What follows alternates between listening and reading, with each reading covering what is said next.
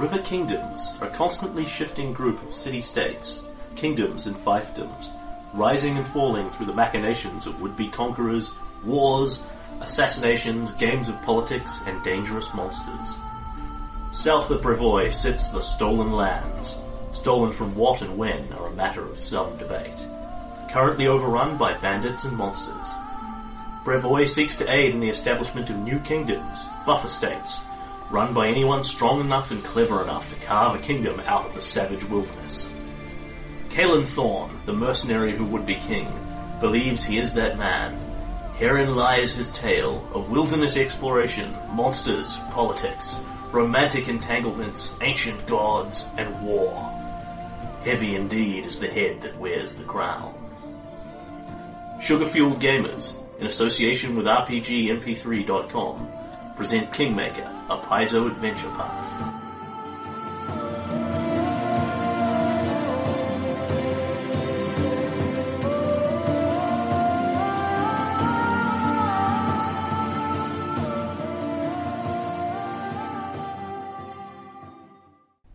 A word to our listeners. This game is often interrupted. Whenever this happens, you'll hear our editor's tone to let you know when a segment of recording has been removed until we resume gaming. Episode 110. So, when last we left you, you were going out and about riding with Tristram. Yes. Um, Kalen wanted to um, do some potion buying beforehand Yep. because it's one of those things that you can't do after the fact. Yep. And I would actually like to divide treasure if you're alright with that. Alright, so, um, yes, Tristram and Kalen ride south on their magic magic horses. Yep. Um, and, um, as they sort of make camp for the first night, um, wants to talk to Tristram. This is the first time I have been out adventuring with him since, um, The incident. since the incident. Kalen, what can I do for you? I um wanted to talk to you. Sure. I guess I wanted to apologize. About Quin- Quintessa? Yeah. Yeah. I'm, I'm sorry. I, I shouldn't have been so blind. I don't feel like I handled the whole thing very well. I um if I'd known she was going to leave that way, I'd have had you there in the room. I but gen- more generally, I I feel like I ran roughshod over you a bit. I was frightened after what happened with father, after what happened with Niska. I was frightened and I didn't know how to convince you, so I just went round you, but that wasn't fair. It.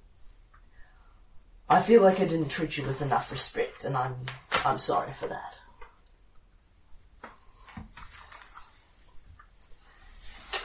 I told you what I wanted. I told you that I wanted to marry you. But you knew better. Just like father. You were right, of course. He was right.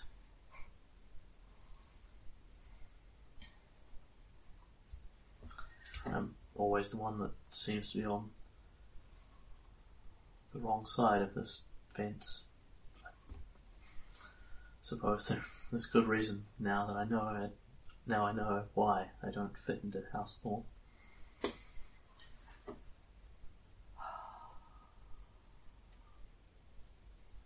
I.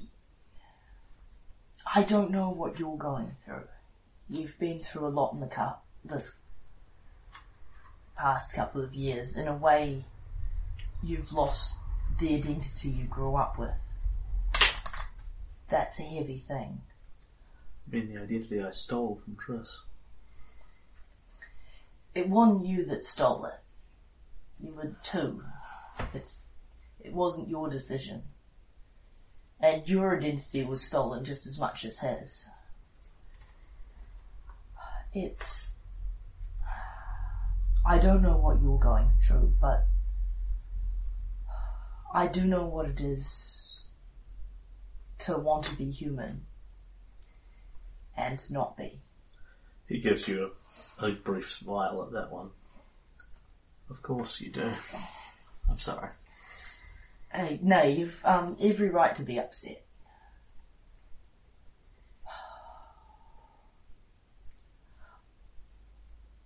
I'll try to do better. He will reach out and take your hand across the fire. And he says to you, You were doing what you thought was right. That's what's important here. How how would this have ever ended well? At, at best, she loved me and I'd have forced her to turn her back on everything she believed in. I, I don't think there was going to be a happy ending here, but I feel like there was a way to handle this that involved you being more an equal partner in the decision making. And just because I didn't find it doesn't mean I can't do a better job trying. This could have been something that you dealt with as opposed to something that happened to you. Something that it, it, it wound up being something that was more or less forced on you. And it didn't have to be that way, I don't think. I, I, I- I don't know what I could have done differently, but I feel like there was more I could have done. He gives a long nod at this.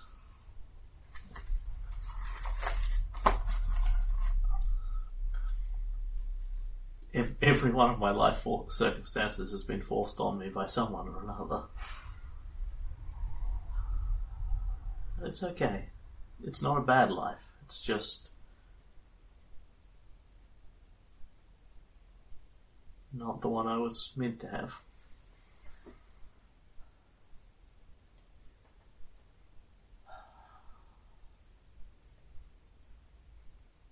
Would you want to go elsewhere?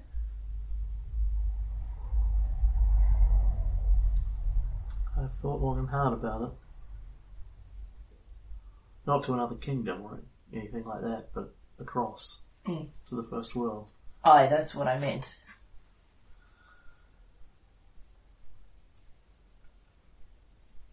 Changelings reflect the nature of what's put into them, what they think they are. I'm changing. And he will brush his hair back. And he has, where, is it, where it's been concealed over his ears, he's now got like quite long elvish ears that you've Kalen's seen this over the last little while. They've been getting pointier and pointier. They look elven, but different. The elf ones sort of point out vaguely triangular like, his point up. And it looks, you know, sort of precursor to elf-esque. And my skin, I asked Michaela to show me some tricks, but gets some water, puts it on his finger, rubs at it, and he's got like some sort of layer of paint or makeup or something over his skin that's making it appear whiter than it is. And he looks um, vaguely like the old Beldame. He has this light green skin. And then he will sort of rub his finger, smear back over it. But going away would mean going away from everyone I care about. I'd miss the hell out of you, and there's many who'd say the same, but I don't. I wasn't very happy when I found out Corwin didn't want to still be here. I wouldn't want to keep you here if you were unhappy here. I, happy, unhappy in the larger sense. No, I understand you're unhappy right now. I'm unhappy because of what happened with Quintessa, but uh, and I must admit what happened with Father and Triss. Aye, aye, it's a, it was a hell of a You, it, it's only been a little while. You haven't had that long to deal with it. I've spent a long time wondering about him. What happened to what happened to him? Where he went, who raised him, what he learned. Not knowing where his brothers were. He, the um, Titania told me she took him in after. Yeah. It's um, it sounds like it was pretty bad for him. With none of us, and Kel sort of gestures head round vaguely, the us being the group. Yeah. With none of us had exactly great childhoods. Uh, you know, Bryn in the woods. Michaela didn't have an easy time of it. Uh, actually, for all I know, Corwin did. Yeah, he just he never talked about it. yeah, I, I, Well, Obviously, he had parents somewhere, and he never gave any indication that he'd had a traumatic childhood. But he just almost never talked about his past. Yeah, Period. he did, he didn't talk about his old life period. Um, uh, Svetlana being an orphan, but and I know I didn't always know this when I was younger and dumber, but I know life with father wasn't exactly easy. It doesn't seem to have. I know Van had an easier time of it than you, but it doesn't seem to have done good things for him in the long run either. It's um, but um, I think Triss had the hardest out of all of us. It was a pretty, pretty bad place. It's not very rational to blame you for the whole thing, but it, and he's got more reason. I didn't handle him very well while we're thinking about things I've cocked up. I wish I'd known more about his background when I talked to him that way. I didn't think it'd be the last time I'd see him for such a long time. I certainly didn't think I'd be blowing Van and Van and Father's chance to, to meet him. We'll find him again one day, I'm sure. You're you're his real family by blood, and that must mean something. I think that means a lot to him. But you're my real family too, by life if not blood. Give him, I get that point. It's, I want him to be okay because he's had a rough time, but it doesn't mean as much to me as it means to them. You're my brother, more than any of, more than. I, I, I, I know you. It's blood's important, and I'm glad to be a part of House Thorn. There've been other things I've been part of that I've been less happy about. I'm glad to have a place that's mine, but blood's not everything. It doesn't, and Callum will gesture vaguely at the ears, it doesn't matter to me. I, I understand that it matters to you, and that's, this matters to me, and it gestures vaguely at his own, but I, I don't like orcs very much, and that doesn't make this easy. We don't have any control over it all. Uh, uh, we don't have any control at all over what our blood gives us. You have the orc, you have the orc fury in you, but you're better than that. You've mastered it. You can't change what you look like. Well, you can, but It, it doesn't fix anything in the long run. I don't think. I'm not certain everybody understands that, but in the long run, it, you are who you are really. Hiding it only makes you less comfortable with yourself, not more. And we can't change the choices that we've made. We didn't know what was going to happen. We've made a lot of bad choices over the years, but we've made a lot of good ones too, helped a lot of people. I know you wanted what was best for me with Quintessa. I know it hasn't worked out to anyone's satisfaction, but I know your heart was in the right place. And I made bad decisions there as well. I, I blame myself. I, she was the first girl that had ever expressed any interest in me in that sort of way, and I just, I I let myself get get carried away by her, and I I shouldn't have done it. I, I do understand that one. I, I In retrospect, it was Uh, obvious that she must have been after the title, the money, the position on the council, any of those things. No, I. It's not. I used to think no woman would ever be interested in me. That was why I um. That's why I was accepted. That's why I went on. I went out with Lillian. She was the first woman that ever asked me out, and I. I kind of thought she'd be the last. I mean, uh, Bryn kind of propositioned me before that, but it was I kind of figured she didn't. She'd change her mind about that once she met, you know, more men. I, I. It does make it more complicated. There's certainly a lot more women have asked me out since I've. All the women that have ever asked me out have asked me out since I became the king, and it's it's hard to take away.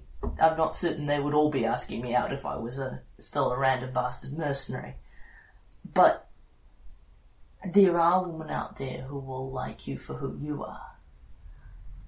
Honestly, I think Quintessa did, but she loses a lot of points with me in the loving you when she was, even if she did love you, loving you when she wasn't free to wasn't fair to you. But I think, but there are women who will love you for who you are. I don't know. I honestly don't know if I'm better off believing that she cared, choosing to believe she cared about me, or choosing to believe she didn't. Both ways hurt. Ah.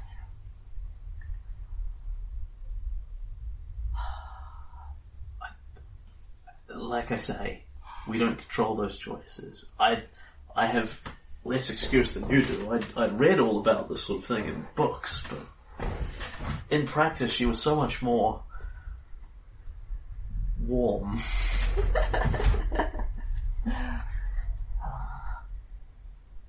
Just don't give up on love. I don't have any intention of it. Good. But I don't know who or what would take me as I am, but there are there is this world and then there are more and then there are other worlds than these. There's gotta be someone out there for me. Alright then. Good. Kalen will clap him very lightly on the shoulder and um, dig out a bottle of expensive elven wine he happens to have with him. Yep. And um, leave it there. Yep. And I would like to make a diplomacy check. Sure. Nicely done. Alright. Probably flub it.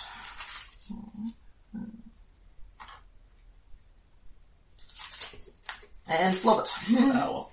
You've already got a pretty good relationship with it. I do indeed. The thing about a 24 is it's a relative. Actually, come to that, I'll use my free agent of change reroll. Sure. Got it. Alright. Um, Still flub it. Yeah, it's quite a high DC now. Yeah. I probably need to put some more points in diplomacy.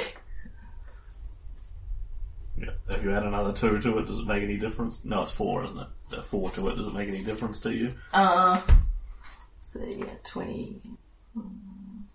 Yes, actually. Because remember, that's the equivalent that we're using of that gifting mechanic from Jade Regent. Because in Jade Regent, there was that weird thing where like you'd buy the NPC items the NPCs wanted and then give the give it to them. but Yeah. You were paying vast hordes of money and kind of taking the things they wanted away and Yeah. wanted to give them back. Yeah. So the equivalent for this one was um, giving them stuff that they want in a more metaphysical sense. Yeah. Cool. Alright, um, then yes, I make it at that point. And thus you were brought to a 25. Yes. Caleb's not certain that Tristram is necessarily on board the alcohol is the solution to um, i- i- difficult rela- relationship conversations, but he's prepared to bend as far as buying Tristram the kind of alcohol he knows Tristram likes, but you know, that's as far. The, We're men, and if we're going to talk about emotions, alcohol needs to be a part of the equation. That's uh, there we are. So it's a- an aspect you're getting off him at this point. Yep. Um, and I believe you've got I'm not my father's son. Yes. Everything starts as someone's daydream. Yes, and I've got family is more than blood. Family is more than blood is the last one that he's got. Yeah. So I must Because have. you, you tripped that earlier. Yeah, I think, think I had a conversation with him and that came up. Yeah. Yeah, because I was wondering why I've got three aspects for him when I've got two for everybody else except Bryn, who's the only one I've actually already made over 26. When in doubt, fight is an excellent aspect. Yeah. Uh, well, you've got your relationship tracker there. You have also picked up another one, and I don't think any of Bryn's at this point yet. Uh, no, that one, no. Uh, you gain one with Svetlana. You have denied Javon Ah, yep, uh, successfully. yep, You did not give him what he wanted. yep, and you defeated him, prevented him from taking it. yep. Alright, that puts me to 25 with her. But, um, given that she's not here, if you want to, um, do a scene with that at a later stage when we get back, we Uh, this is just um because it's only their aspect. It's only their the aspect, yeah. One. So what have you got of hers? I've got I don't know how to love them, Yep, and nothing will come of hate. yep. And the last one she has is you have seen um. You have seen her grow. Uh, it's interesting getting this. The, this is probably a realization you have coming off the back of that conversation about decisions. Yeah, Um, you have seen her grow and change a long way from when she was just like the pretty shopkeep's wife. yeah, Um, she has made a lot of interesting choices in her life, several of them actively bad. Um, never out of spite or malevolence, but um, you have definitely seen she carries the weight of being a part of the cult of Gyronna with her. Yeah. She didn't do anything terribly evil knowingly, but she inadvertently contributed to a whole bunch of bad things happening yeah, um, which she can directly trace back to actions that she's taken. Um, and she, some people refuse to accept that about themselves and just try and bury it or hide from it. She has almost welcomed it, let it into her heart, and realized that she can't make every choice right. Um, reflecting that onto other people, she's also realized that some people choose wrong and some people intend to choose wrong, and even when they're given an opportunity at that fork, they choose to take the easier road. Um, and the aspect you get is every man is responsible for his own choices. Oh, nice. She is about taking control.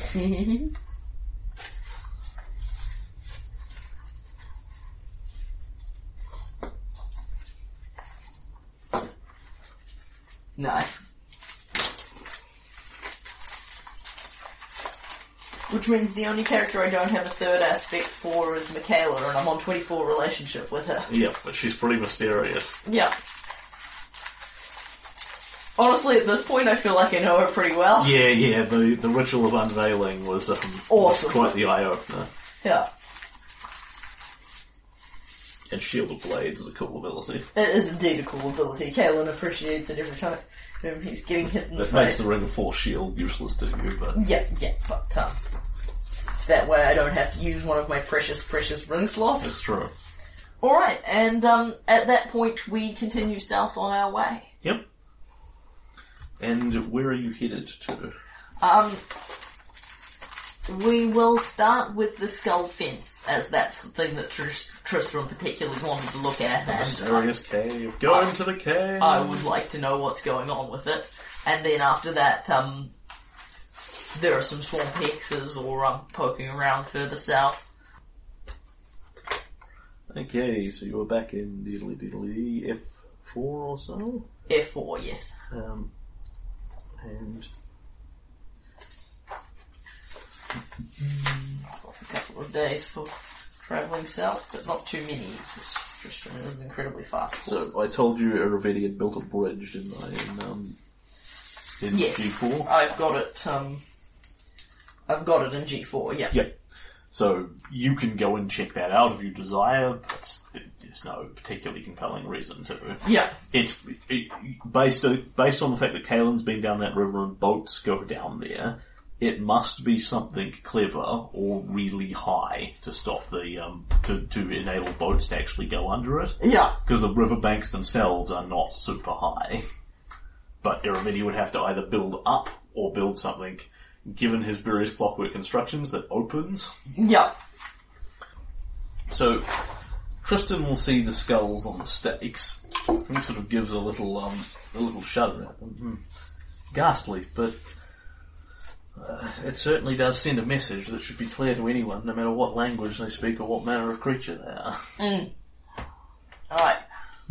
All right, uh, let me have a look at what my phantom steeds do in my player's handbook.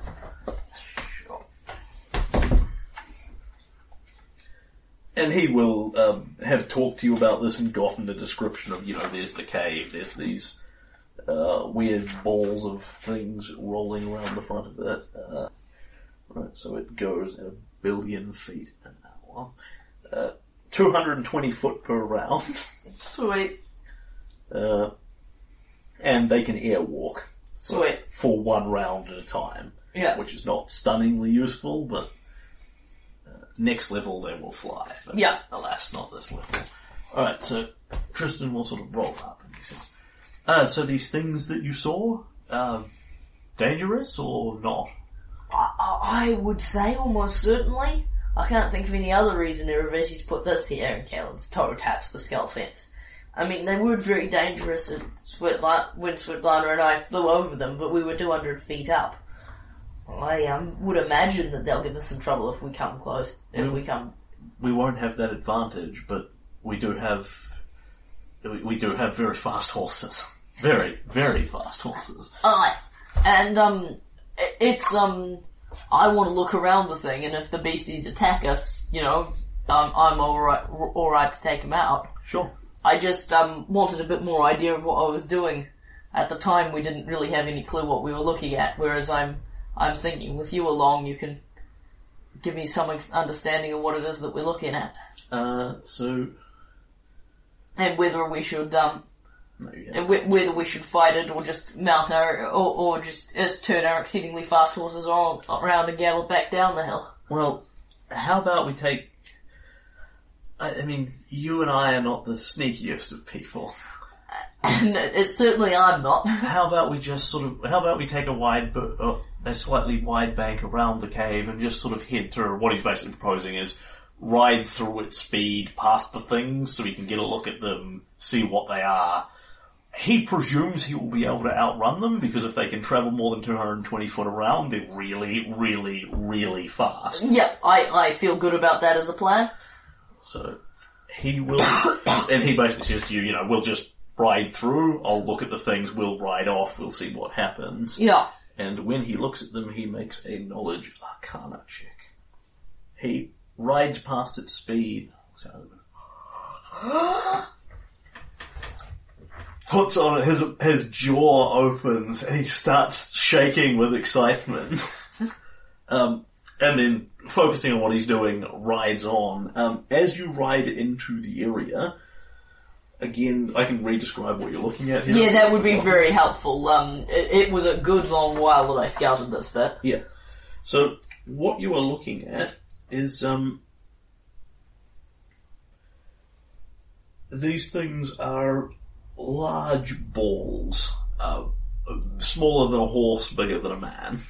Um, but it looks at first like a ball that is rolling along the ground, but when you look at it, it is made up of hundreds of sharp spikes that are all rolling and curving around each other inside and around the ball, and as it moves, it cuts along the earth and produces this style noise. Um, the spikes in it are continuously changing. They, um, when the things are merely rolling around, they're flat. It's like it's a giant ball made of a thousand ball bearings. But then when it sees you and basically activates and chases you, all the ball bearings go and stick spikes out of them. and you have this ball of metallic spikes roaring along after you. And it is fast. It is nowhere near 220 foot around, but were you on foot, these things would just run you down.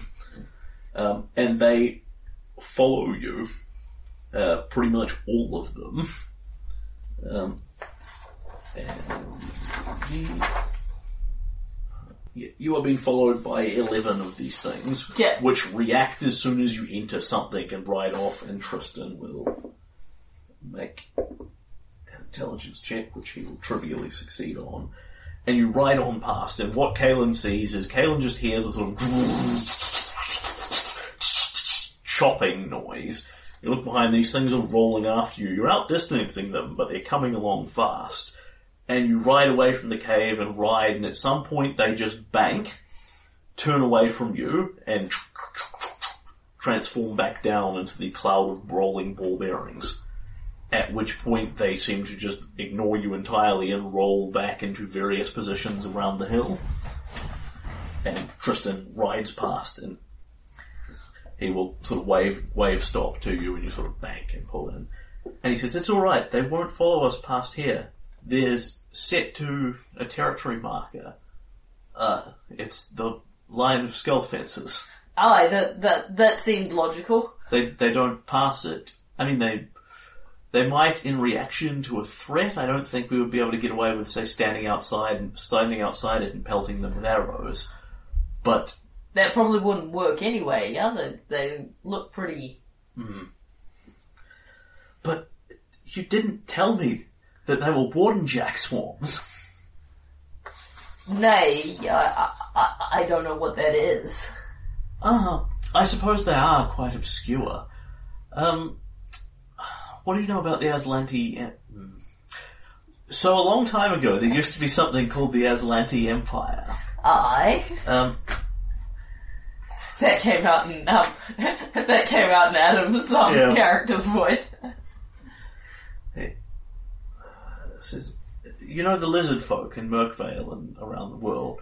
Aye, Very, very, very degraded forebears of the Aslanti Empire. Ruled, it was ruled by lizards. I, I'd heard of it a little, but I didn't know that. It's long extinct. They were supposed to have invented marvelous works of uh, of of science, of wisdom, of magic, that sort of thing, but very little of the empire remains. The the theory the theory was that there was an event called Earthfall, which wiped out the vast majority of the settlements. Great meteors coming from the sky. The devastation must have been immense. Aslanti ruins are, are pretty rare and valuable, but those are Warden Jack swarms. They're Aslanti constructs. Uh, they were built to guard areas of importance of some kind. I can't believe they're still functioning. The, the design, it must have been fantastic. So it'd be a waste just to chop them to bits, is what you're saying. We um, I, I mean, I don't know how you'd go about reprogramming them. Oh, uh, I suppose you could. I mean, I mean, I, I haven't had enough of a look to work work them out, but it's not a creature or a construct. It's hundreds and hundreds of tiny tiny constructs all working together for one unified whole. I, my understanding is that they warp gravity or magnetism or some such thing to attract them all into the ball. Uh, amazing things, but each individual piece could, in theory, be reprogrammed if you had some kind of expert in Aslanti technology. well, I mean, I wouldn't even know where to start. I don't think I could even open the things. I I can see it'd be fairly tricky, but I suppose um, must either be or have such an expert.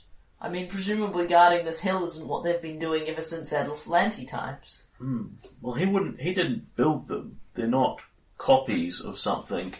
They're not copies of something made to our more modern specifications. That's original Aslanti metal, I think.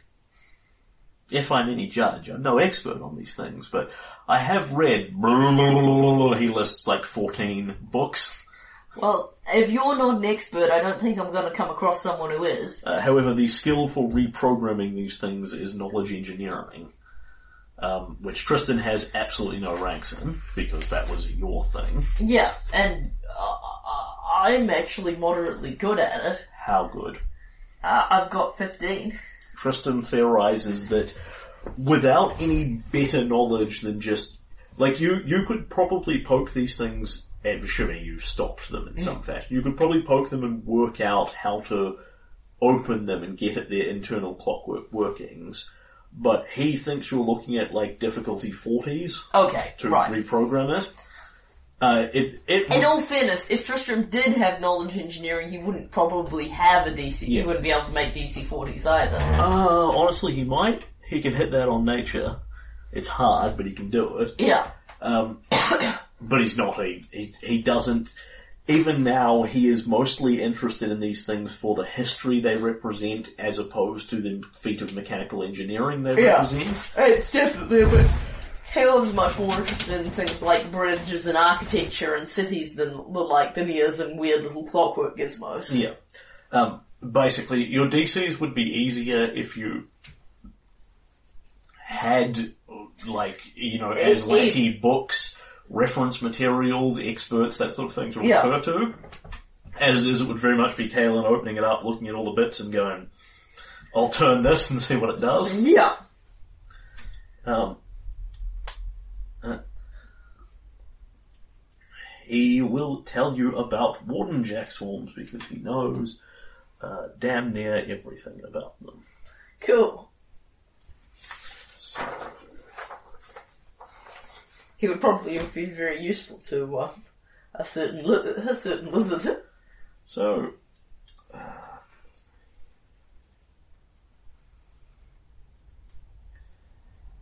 alright, so he can tell you any two of any two of these three, their offensive capacities, their defensive capacities, or their um, special abilities, basically. I'll have defensive capabilities and special special and special abilities. So he says, this is going to be quite a problem. Uh, like I say, it's not one creature. Each given ball is one, each given ball is perhaps a hundred or so creatures. Uh, I think the group terminology they used for them was a sw- was a spill. No, no, a spill's only when you have about five of them. A disaster. That's what you have for this many. A disaster of Warden Jack swarms. Uh, Unfortunately for you, they're not the kind of thing you're going to be able to hurt meaningfully with uh, that or that or that or that or that or that or that. He points at all your weapons. You're gonna tell me we need magic of some kind, aren't you? You see, when you strike at them, they're going to split. If you're fast, you might be able to hit, and he makes a little opening gesture with his hands. If you're fast, you might be able to hit one or two of them, but not in a way that's going to meaningfully damage it. Uh, like a swarm, it's diff- it's difficult to hurt with weapons, but far more advanced than a swarm. It will simply split and move apart when you when you strike at it actively, trying to minimize the amount of damage you can wreak physically. Uh, energy of any magical kind would hurt them, but these are advanced constructs. Uh, so he tells you they are swarms. Yep. Um, not only that, they are super hyper hyper swarms. So they're they not are just they are completely immune to weapon damage. okay. Um, I don't want to fight them. I'm on board with that. he is not willing to su- suggest they are completely immune to physical damage because something like dropping a big enough rock on them would do the job. But when you stabbing them when you stab when you stab them, the robots are going to go like Yeah. this around your blade. Uh, they are vulnerable to energy attacks, you know, fireballs, lightning Yeah. bolts, etc., etc. Because they are a swarm, they are extra vulnerable to those because they Yeah. take more damage. But Warden Jack swarms have been designed to repel that sort of thing and take half damage from all energy. All energy, fire, lightning, sonic.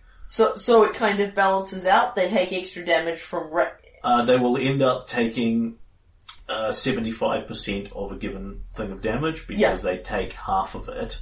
I'd have to actually look whether you apply resistances or bonuses first. Yeah. But in any case, they've got a bonus and a penalty to it. So Uh, but one that favours them. yeah, They come out ahead on that deal. yeah. Um, But that still makes magic damage by far the better plan because that will hurt them at all, whereas physical damage flat out won't. Yeah, so they are a construct swarm. Yeah. Um, so they have construct traits, which is mostly irrelevant to you in Yeah. the ilk of, you know, you can't affect them with mind affecting magic Yeah. or cast flesh to stone on them or things in that neighborhood. Yeah. None of these are really things, I can look it up if you need it, but No, none of that's right. things Kalen would do anyway. Uh, and that is their defensive capacities.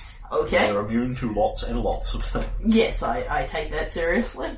What about their, um, because I'm going to get Construct Bane on my weapon. And I know Yep. when I found out they were Construct, I was regretting not doing it before coming down here, because I didn't want to, cause, but I would have, if I had, I'd have left the sword behind, at Yep, which point it would yep. have been even less useful. If you but, can, if you can get a weapon that makes area effect attacks in some fashion, but- yeah, it doesn't draw, doesn't come readily to mind. Yeah. Alright, um, what about their special abilities? Well, you've seen they're quite quick when they move. Uh, I imagine it would hurt a lot to be run over and ground up inside one of them. Uh, but they, the good news is they're confined entirely to the ground. Well, that's not true. They can climb almost anything by sticking into it and grinding, grinding the grinding the spikes through. Uh, they can spider climb at will, functionally um, but they cannot fly or jump in any capacity. Sweet. Um, so if you are up sufficiently above the ground in any capacity that is not climbable to you, they cannot do anything to you. Sweet. Um. Uh, if you get run over by one, you need to make a reflex save, or they will literally run you over. You fall prone. Yeah. Um, they then get bonuses to mush you while you are lying on the ground. Yeah. as a swarm, you know how the damage works anyway. They just roll over you. Yeah.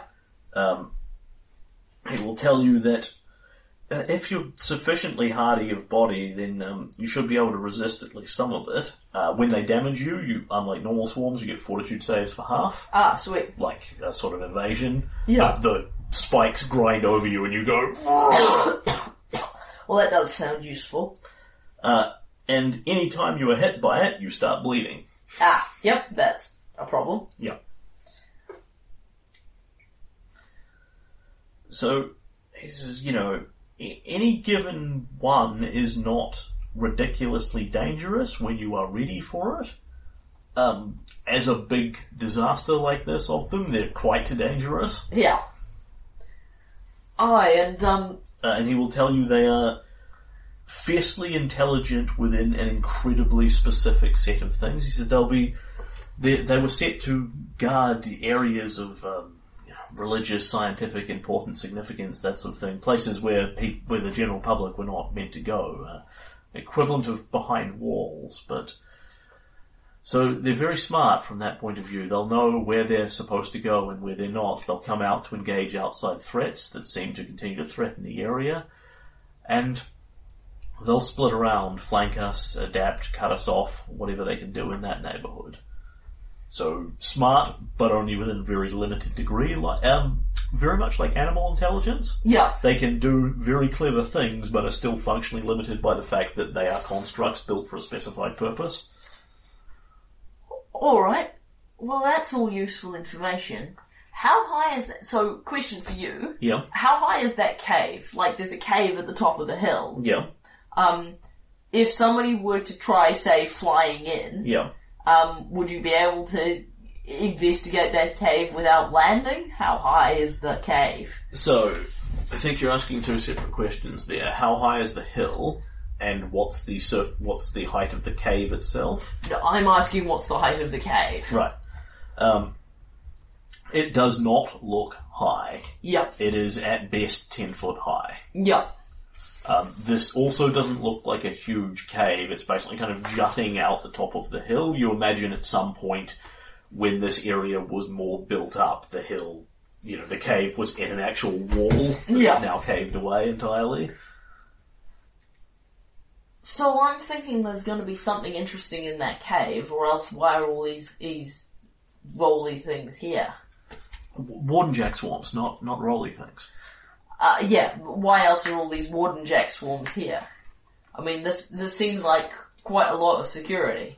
well, uh, if they're here on their own, hmm, volition is the wrong word. If they're here on their original programming, they're protecting something Aslanti. If they're here on Irovetti's programming, and I wouldn't put it past him if he's obtained them from somewhere, then they're protecting something of his? Or guarding someone he wants to keep in there? That could be doable as well. Well, the question is, how would we kill him? Either how would we kill him, or how would we get past him?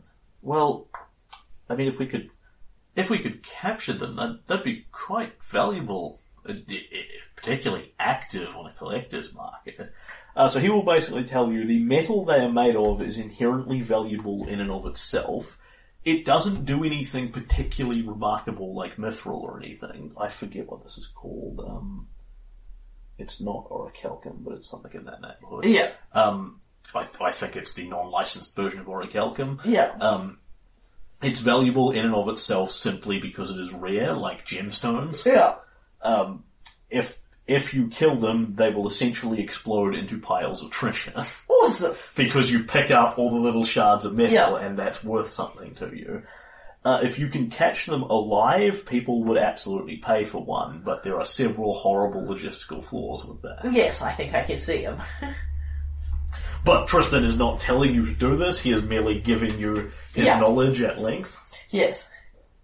Uh, so in terms of how you can kill them, it's going to be quite hard. Yeah. Particularly for Kalen, who all of his capacities are waffled with a weapon. Yeah, yeah. I mean, I have my fireball beads. Yeah.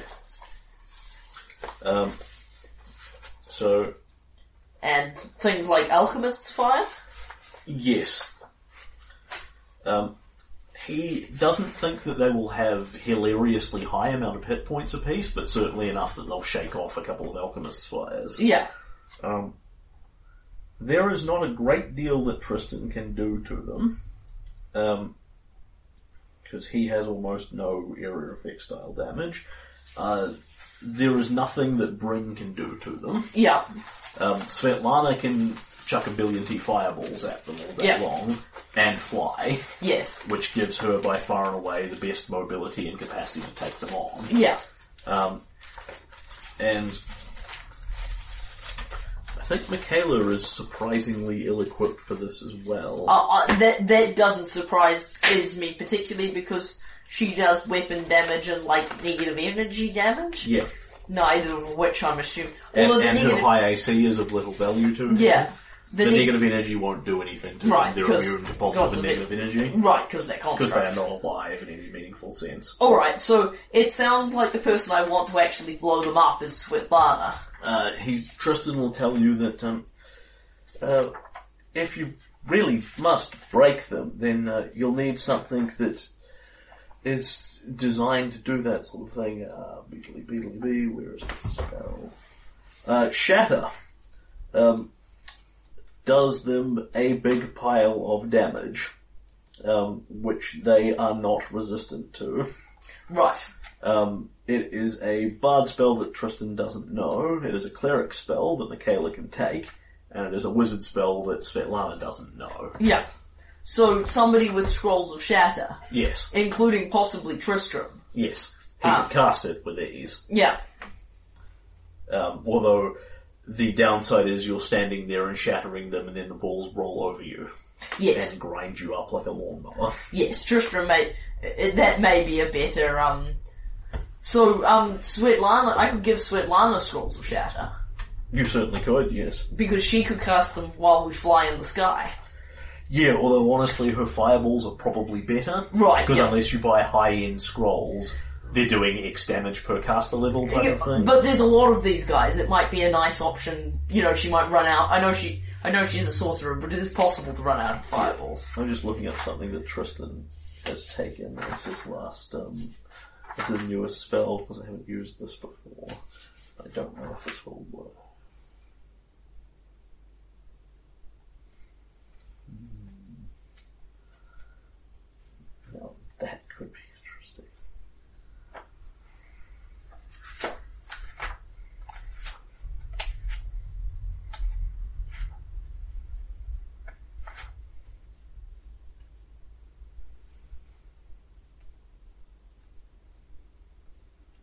Uh, no, he has seeming. Ah, no. He cannot change you into a ball of spikes. It is beyond the spell's capacity. Yeah. So I was going to ask you about something. What about if we were invisible? Like we snuck into the um, Tiger Lord's camp. Could we just walk past him? Possibly. They they have a limited they have, they have a limited form of uh, tremor sense. They can detect what's moving on the earth around them, but only in very small quantities. They mostly rely on. I, I honestly don't know. It's a visual component, but they have no eyes. I'm not sure how that works. But they saw us when we entered, even some distance off, and pursued us. We could become invisible and sneak around them, but we'd have to be fast. Uh, basically, they've got 30 foot of tremor sense. If you're invisible and you go within that, they see you automatically because that's how tremor sense works. But if you stay out of the 30 foot, you're fine and you're, they're completely blind to you. But then you've got to weave your way through a bunch of them to get in. So, if I recall correctly, you can make us and our magic horses invisible, right? That's how we snuck into the Tiger Lord's camp. Oh, yes, with sufficient spells, certainly. Um, I have two potions of invisibility on me, in, in, in case it came up. Because if we need to be fast and And nimble. and nimble, the the magic horses seem like our friends there. Yep. I mean, we've got to get in and then back out, of course, which is the other problem. The invisibility will run out by then. But on the other hand, to get out, we could just be fast. Very true. Well, depending on how long we spend inside the cave and if there are any other guardians in there or uh, other senses that might alert them that we're there. Yeah, um, But I, I can I can only speculate as to what Aslanti's security could be. Aye, but um, the the the really good thing about these um magic horses is that if it turns if it all turns to custard, we can get atop them and ride away very quickly. Very true. Yeah, well, that, that may help you briefly, particularly because you're coming off the top of the hill. Um, the mounts can air walk for one round, um, so they run on the air, and then they would glide down to the ground, but it would get you out of the highest bit, Yeah. Um, and the other and effectively like jumping over their heads. Yeah, that it does sound good. So I'm visualizing like we sneaky, sneaky, sneaky invisibly on our, our very, very fast horses Yep. up to the cave. Yep. We dismount the horses, go into the cave, and the beasties presumably don't go in themselves. The problem I can see is where the magic horses go. Although they are big enough to go in there. Yeah, the big- the horses could fit. The, Yes, right, both, but both the warden jack swarms and the horses are big enough Yeah, to go in the cave. You're not talking about something enormous here, but it is at least like the size of this house. Yeah. Yep, so it is possible that the Warden Jack swarms patrol the cave as well. Possible.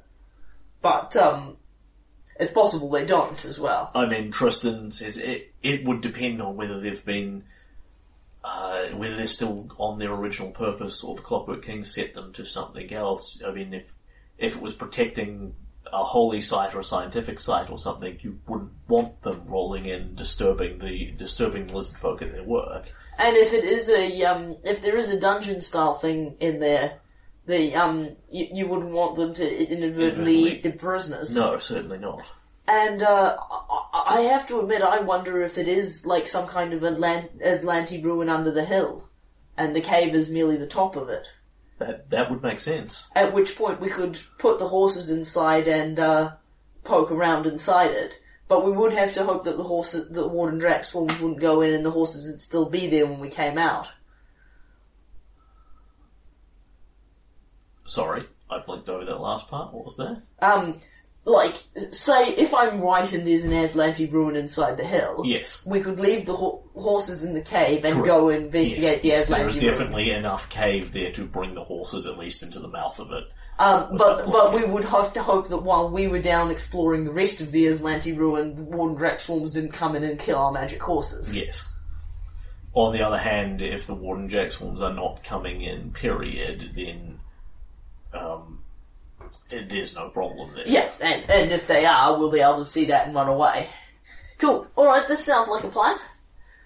How many times a day can Tristram cast invisibility? Uh, technically speaking, uh, one, two, three, four, five, six, seven, eight, nine, ten. If he spends all his high level spell slots on it as well. Okay, so I'm looking for four. Yeah, he can do four with his second level spells that he knows. Sweet. Well, actually, technically eight because he's cast two Phantom Steeds today. Right, yeah.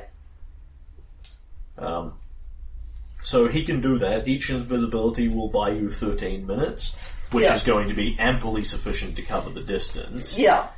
Uh, in terms of what's in the cave, you can't tell. uh, w- w- You know, if- if it's an eight-story deep complex, then obviously your invisibility is going to run out. Yeah. If it's just a cave with a big sign that says "Don't come in here," Yeah. then um, So this is the plan I wish to proceed with.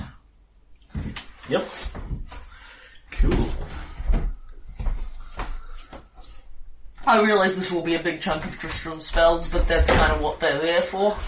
All right, so Tristram says we we can get to reasonably close as long as we don't cross the fence line. Then they won't be disturbed at all. But these uh, and Billy Billy B, uh, you can give me a engineering check.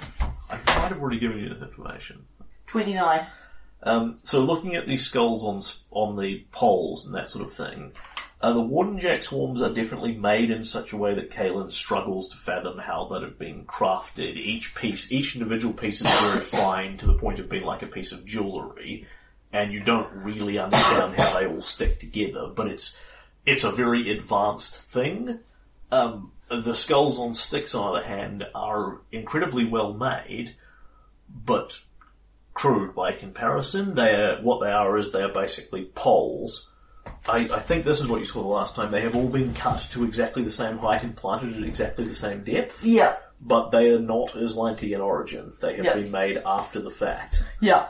um, by somebody who has clearly worked out exactly where the boundary line goes all the way around here. Yeah. Quite possibly by standing there and taunting the Warden Jack swarms. Yeah, well, I mean, um, assuming that they are following their original programming, and Irovetti's found, Irovetti Yeah. or his father's found this, this may have been the, beyond this point, you'll be eaten by warden Yeah, dragons. be back here, yeah, back here you're fine. Style boundary fence for where the warden drags were going anyway. Yep. So Tristram suggests you can basically walk right up to the fence without um without disturbing them in any way. Even if Yeah. they see you, they're not going to react to you. Cool. They're not going to come over and like block you from getting in or anything like that. And as far as you can see, as you watch them, they just roll in patterns around the hill. If you watch them long enough, Kalen would pretty much put together like a guard patrol. They move in certain ways, basically orbits of different types around the hill, covering all the ground. So we'll spend a bit of time watching them and get a hang, hang on the pattern to make, to pattern, yep. to, to make it easier for us to na- navigate the, because this is going to be quite fiddly, because it, it's going to be like sneaking in a video game where if you go inside the magic threshold, Yep. bing, bing, bing. Yep.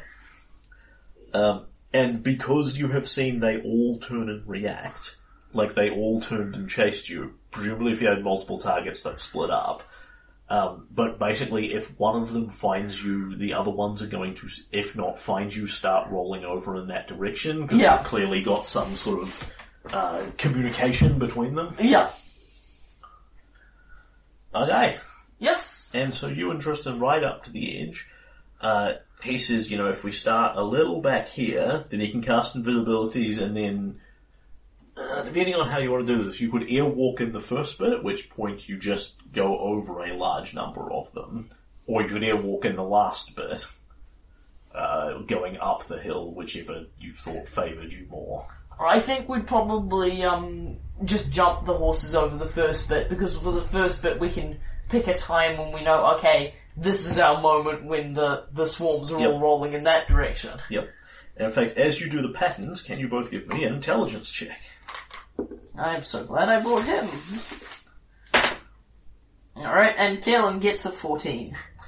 Okay, As if it wasn't obvious enough that he's not the brains. of you this watch particular them weave duo. around. It reminds you of a guard patrol, but there's no consistency you can see. Yeah. They don't go in like a set circle over and over again. Yeah. They seem to roll in and out and around each other.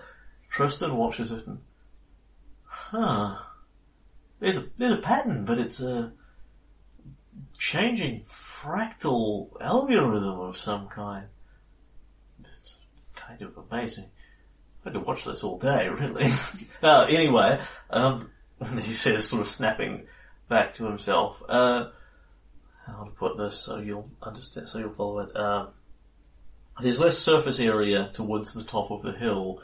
The fewer of them will cover a greater area. That's the more heavily patrolled part. Right, aye, so we should airwalk the second bit, not the first bit. Yeah, because he, what he's explaining to you is out here at the edge of the circle, they have all the surface area to cover. In there, the ones that are doing that bit only have yay much surface area to cover. So that's the harder half. Cool. Then we'll do the airwalk on the last bit. Alright. Well, Titania's grace and a bit of luck, this will work. Hold on. Everyone vanishes. So like, and then you start to ride in, and it's less about enormous speed here and more about precision. And so you sort of ride in relatively slowly in the sense of you're only moving at 50 foot around Yeah. at this point as opposed to 220. And the first little bit is trivially easy, you know, you, you wait for one to roll over there and you just ride past it. And then you see them, as you're getting a little closer, start to shift and roll in different patterns. And they clearly don't see you, they don't start rushing towards you. But you hear the noise of this thing grinding and chopping. It's clearly designed to float slightly, very slightly above the ground. It's only cutting vague strips, flattening the grass rather than shredding the ground entirely. But they bounce and tink and screech off each other, and it makes this cacophony of metallic noises that seems to be right behind you. um, and so as you head in, you can see one is not coming towards you, but it suddenly jaunts, changes its pattern, and starts heading that way. And at this point, you're going to start having to give me handle animal checks, uh, sorry, ride checks to um, pull off your cunning, daring riding. Alright. well, the, we brought the right team for that. Okay, so to give you an indication here, you've got like 400 foot to the cave. Um, the uh, airwalk will take you halfway there, give or take. yeah, and you've just done the first 50 feet with ease. yeah. So it's a 37 for Tristan's ride. Uh, Kalen crit fumbled that, that's a 23. Yep. You are still fine at this stage. Okay, cool. This is where, this is the easier bit and it gets harder. Cool, I'm changing dice. Yeah, moving from like the 50 to 100 yard, as you're riding forward, kind of gently waiting for one to go away, you suddenly hear two of them behind you switch and start rolling directly towards each other, with you being vaguely in their path. And Yep. go faster, go forward. Ride. Ride like the wind, Kalen. Tristan this time rolls a 1 and gets a 21. Uh, Kalen also rolls a 1 on a different dice and gets 23. Well, well might we then.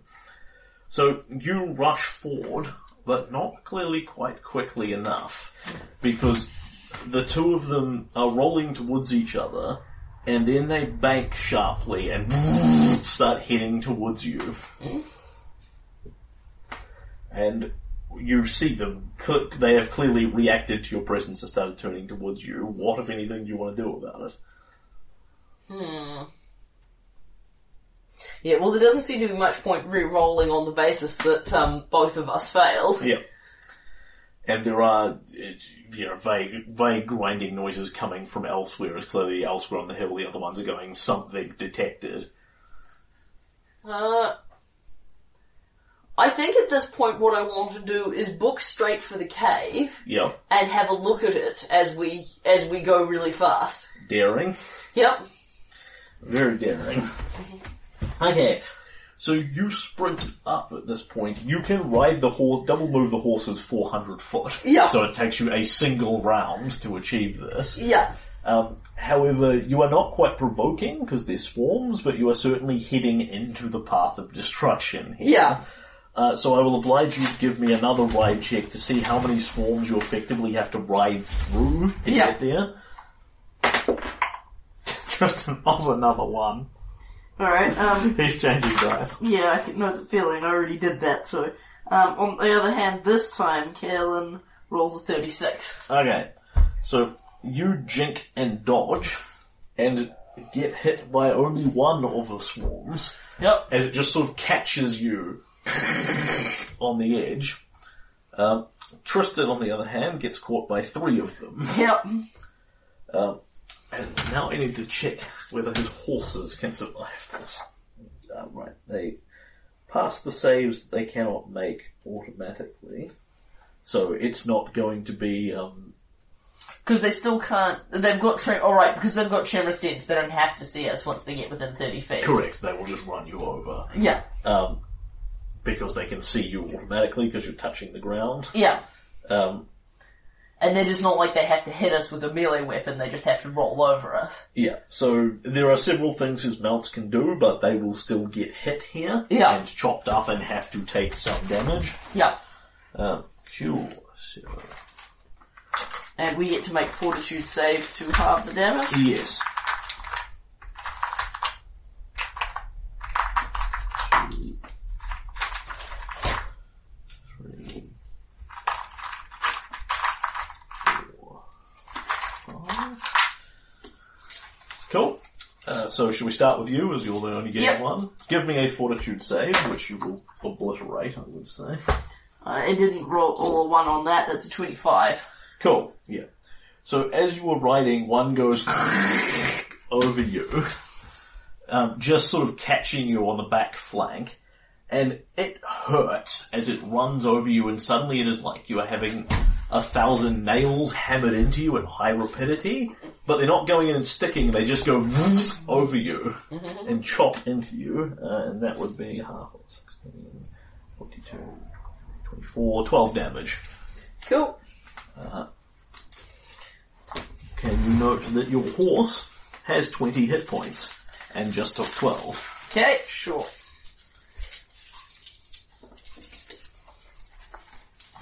Both of those things.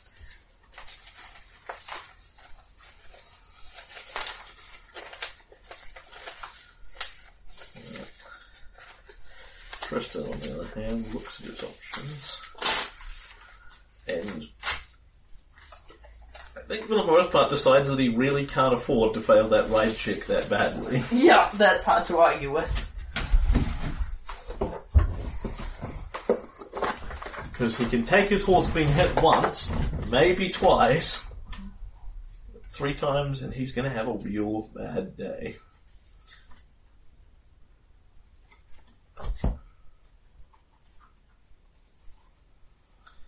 Okay, so he has nothing in particular here, so he will spend a card.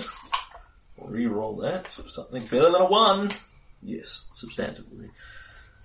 Uh, right, that brings him to 34, where he is merely getting ground by one as well. Excellent. Just his hero point has gone down.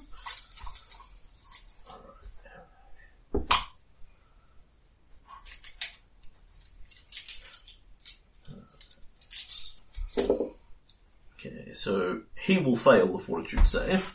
Yeah. Just kind of rolls over and fall and you hear Tristan go, ah! ah oh! Yeah, but on the other hand, um, I'm much more concerned about Tristram's hit horse's hit points than Tristram's hit points. Yeah. 14.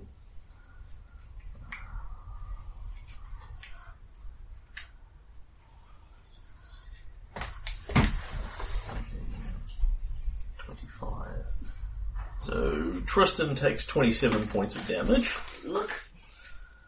And his horse takes half that because it's slightly spectral, so it basically saves automatically. Sweet.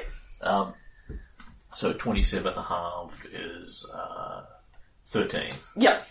which means crucially his horse survives the one hit. He's quite right; it wouldn't have taken two of those. Yep. And the Warden Jack swarms roll after you, and you just sprint up towards the cave. Yep. Uh, at which point you have a free and clear moment to have a look at it. And at this point, I will take a search check to see how many details you can pick up with great rapidity. Okay. Fortunately, Tristan is here with you, so he has a 28 on his search. Yes, I got an 18. Kalen feels oddly focused. Don't want to do this again. Okay, so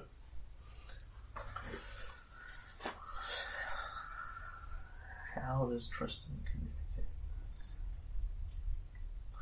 Because he's got the information, but he's only got so much time to shout it at you. What's your what was your plan here? Um, if the warden, ge- the, the, If there's anything in the cave, you're going you're going away from it. or- Um, well, the thing is, um, the crucial piece of information is whether the Warden Jack swarms are going to follow us in. yeah, Because if they're programmed not to enter the cave, then they presumably won't. yeah, And if they are, then they presumably will. yeah. At the point that they're going to enter the cave after us, then we have to go now, and Tristram can tell me what he saw later. Yeah. But how are you going to assess that? Are you going to run into the cave and see if they follow you? Um, well, it doesn't seem like a very good idea. I mean, there's an obvious point of reference of if you go up and there's one in there, then you run away. I think that's um, Yeah, uh, established. Um, the cave is big enough that we could potentially gallop round and then back out, right? Because um, it's you said it was a big house-sized cave, Yes, so we wouldn't necessarily get trapped in it if we go in. correct.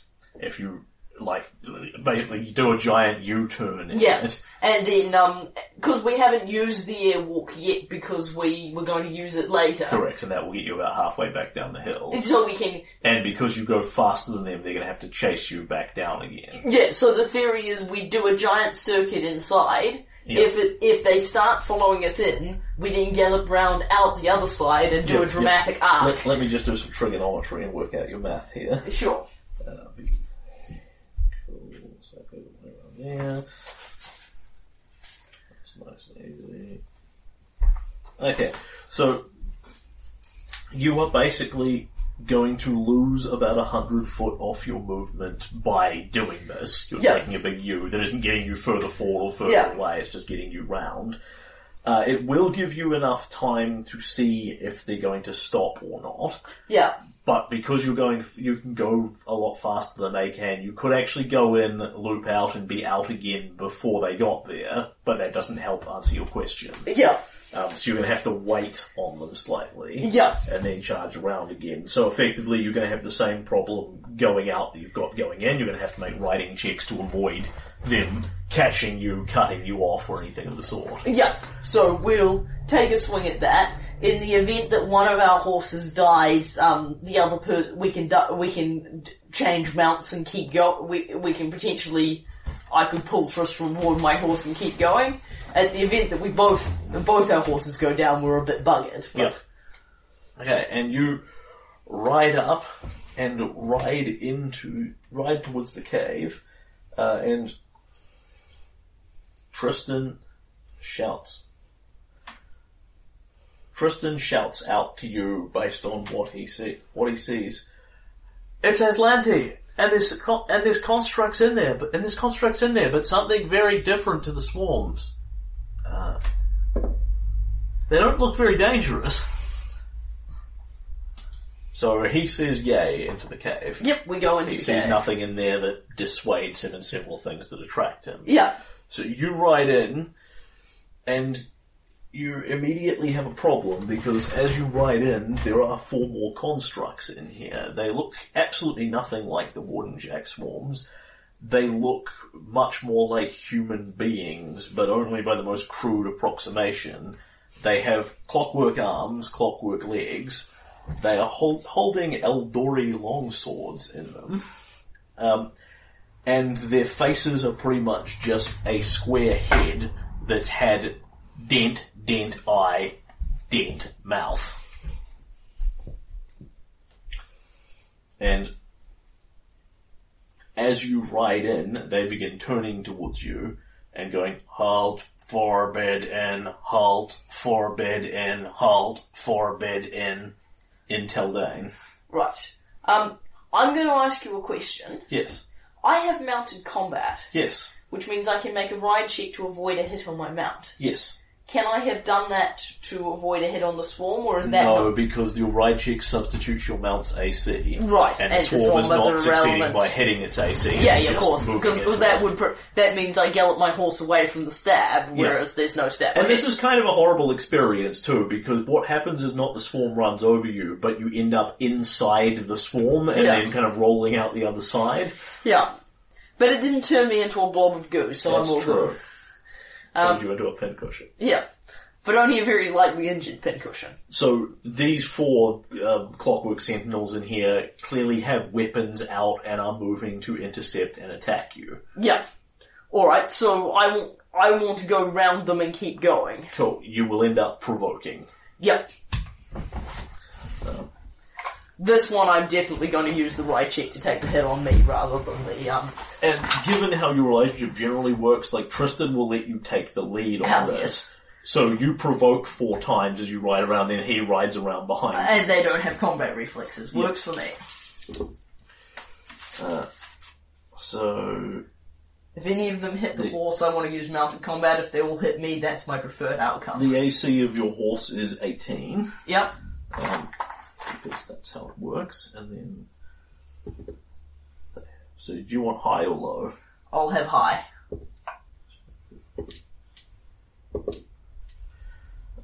all four of them seem to seize up for a minute, whirring, and the blades go slightly down, then slightly up, as if they can't quite decide which one to hit. And then all of them at different times go high and hit Kalen. Sweet. Perfect. Uh, so that is a 14, a 26, a 26, and a 10. None of which hit me. Yep. So these things raise their swords and there's clank, clank, clank, clank as they all tag you as you ride Yeah. past. And the swords just bend and smack away on your armor. Yep. And you and Tristan ride in, get about halfway round, and see the Warden Jack swarms and their terrifying noise have come up the hill, and they stop at the cave mouth. And they retract the spikes and go back to being ball bearings, but they just sit there, rolling back and forward very slightly.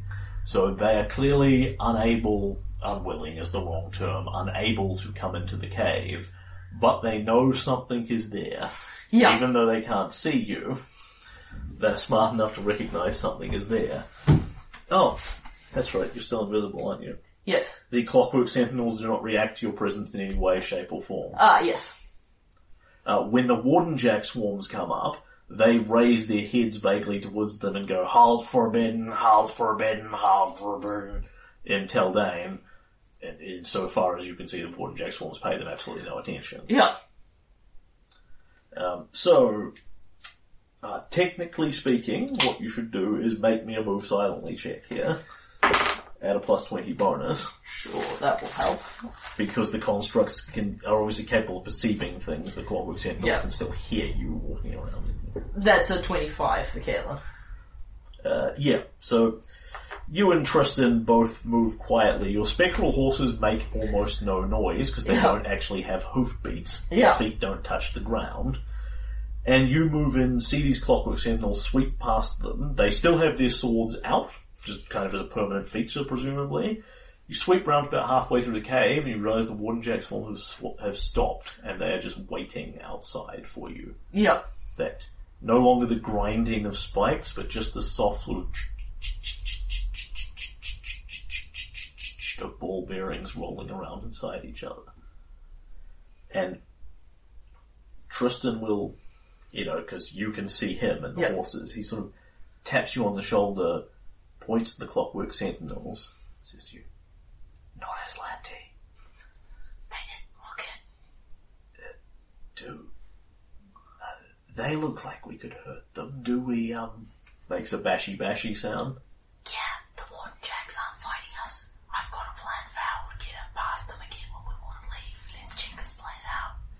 Okay. And let's get a drop on these guys before they, while they still can't see us. Yeah. So Tristan will, um, because he has no compulsion to go near them at all, stay out of range and stay on his horse because it doesn't hamper his archery in any way. And he draws his bow ready to fire. And you, I presume, basically just ride up behind them with your whatever your weapon of choice is out. Uh, because I am on a horse, Yep.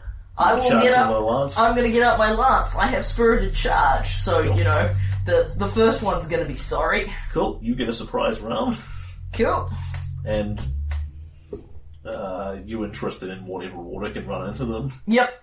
So um, I will get. roll for initiative, I suppose. Yep. Uh, He's on seventeen. I'm on six. Okay. So Tristan sa- and Tristan sort of says to you, "Right, on your signal," and you click forward and give the signal. And Tristan just immediately lets fly a string of arrows off his short bow, Yep. uh, as he will full attack rapid shot them. Sweet. And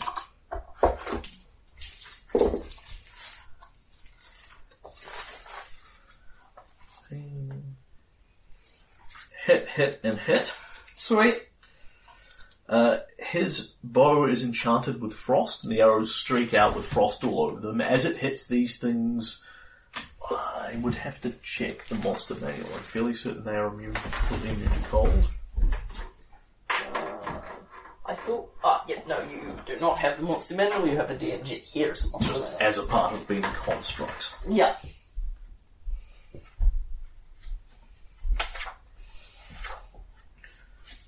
Uh, constructs.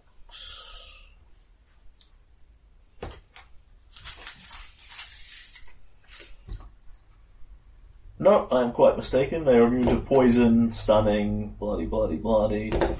Um, cannot be made fatigued, bloody, bloody, bloody. No, cold damage works just fine on them. Yep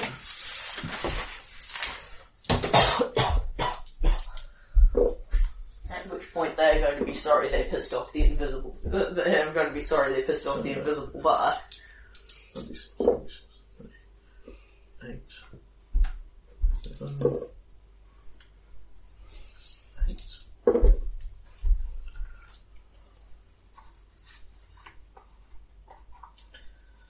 Alright. Tristan suddenly appears shimmering out of the air, very much the same way you have seen Titania appear. He isn't there and then he seems to just step into reality and let's fly a string of short bow shots, cold damage. One of them hits the clockwork sentinel in the arm, wedges in its shoulder joint, and it goes and its arm falls off and it collapses. The other two he doesn't get quite as good a shots in on. Arrows stick in, and then eventually get ground up by the gears, but they look hurt. Cool. And Kalen. Okay, um, so There's there were... one healthy one and two damaged ones. Excellent, I'm not going to waste my time with the damaged ones. Um, Kalen has lined up a shot about 20 feet away. Yep, And will gallop yep. um, charging with Lance, and Kalen shimmers into being as his Lance strike uh, endeavours to strike home, and then he's going to gallop 20 feet to the other side, for Kalen has ride by attack and spirited charge. Yes. He has been waiting for some time to get to fight something on horseback. And, um, they're not credible, presumably. Uh, they are by you. Oh, right, because Chris- everything. Because Christian gave me, gives me They're credit. yeah, yeah, Tristan said they had a weak point in the, yep. Yeah, yeah. So, um, okay, so I will endeavour to confirm that. Sure. Alright, um, uh, so 17 plus 19, so I would imagine that I can- For a confirm. triple confirmed crit. Yes, so, um, this may be, um, slightly more hit points than they in fact have. No, this this second one is is Alright, I rolled minimum damage to, to, to help them along here. I am, however, two-handing the lance, so that's 10 times 3 is 30, and then it is a times 3 on a crit as well. Uh, so I'm not actually certain how that works. Do I times 3 the 30? uh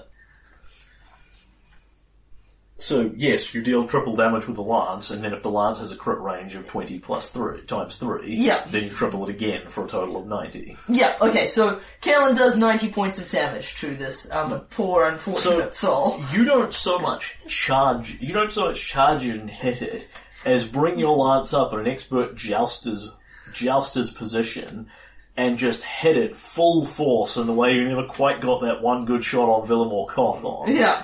And the Clockwork Sentinel just explodes. As you plow the lance straight through the middle of it, in a shower of gears, it goes boof in all directions.